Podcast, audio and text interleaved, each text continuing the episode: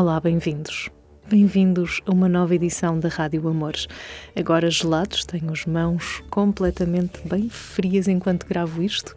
Gravei ontem à noite um estúdio caseiro, um lugar bem acolhedor, mas que ainda assim reflete o tempo que está lá fora.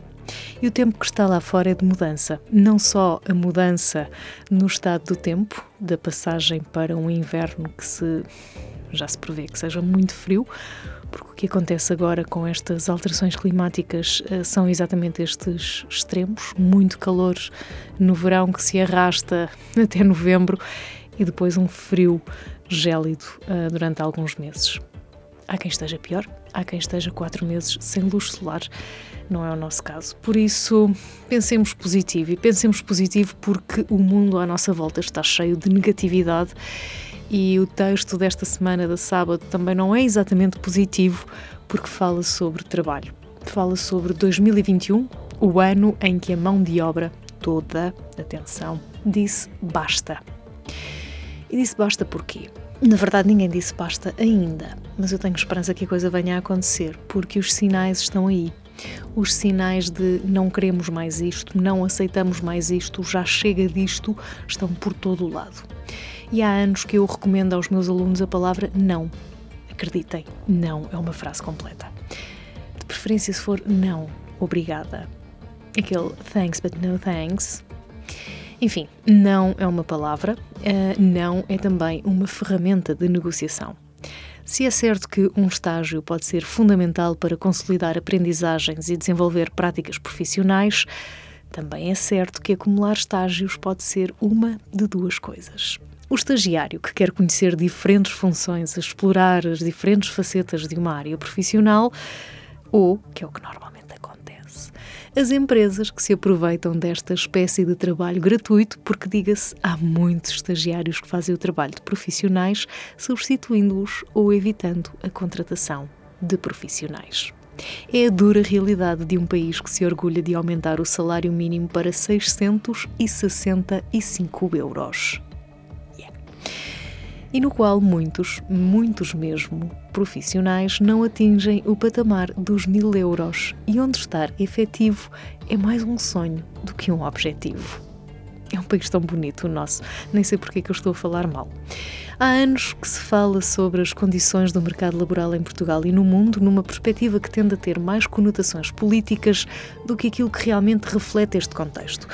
E este contexto é reflexo de organizações e pessoas, pessoas e organizações, um diálogo que parece ter-se transformado numa espécie de monólogo no qual as partes falam sem se ouvirem entre si. A exigência de direitos é facilmente conotada com a esquerdalha comunista, da mesma forma que o discurso capitalista liberal tantas vezes é associado à direita elitista e é facilmente confundido com a ausência desses mesmos direitos. O pior é que ambos estão certos, porque o problema nas organizações e fora delas são as pessoas.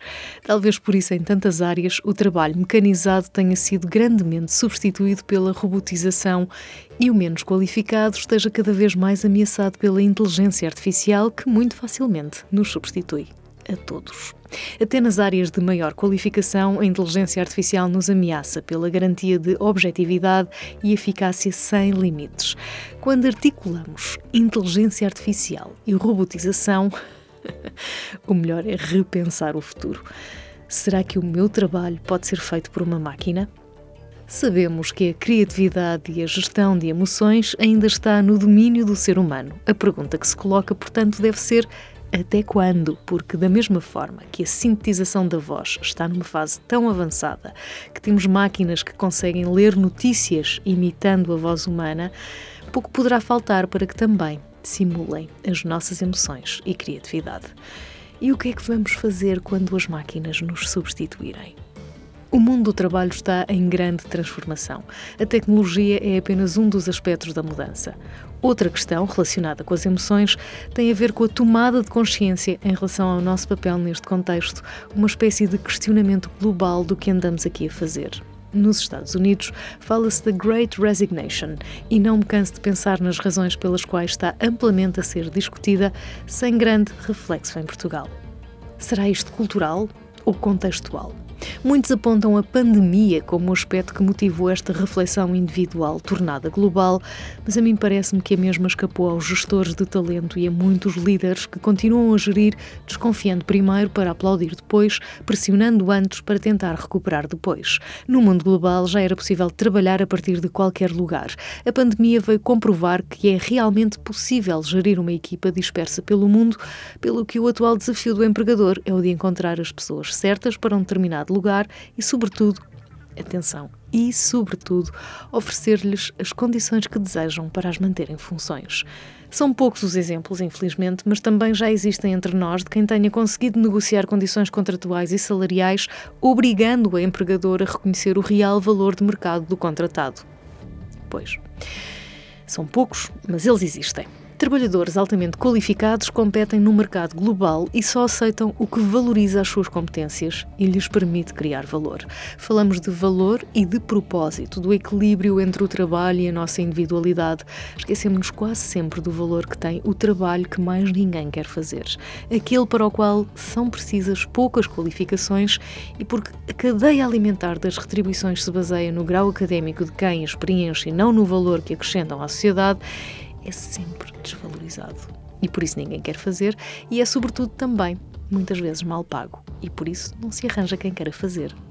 A questão mais séria da empregabilidade prende-se com este emprego não qualificado, cada vez mais ameaçado e desvalorizado, como se robôs e inteligência artificial estivessem já a substituir toda a mão de obra e pudéssemos não depender de quem faz aquilo que mais ninguém quer fazer. E se de repente todos esses profissionais não qualificados dissessem basta. Beijos e até para a semana.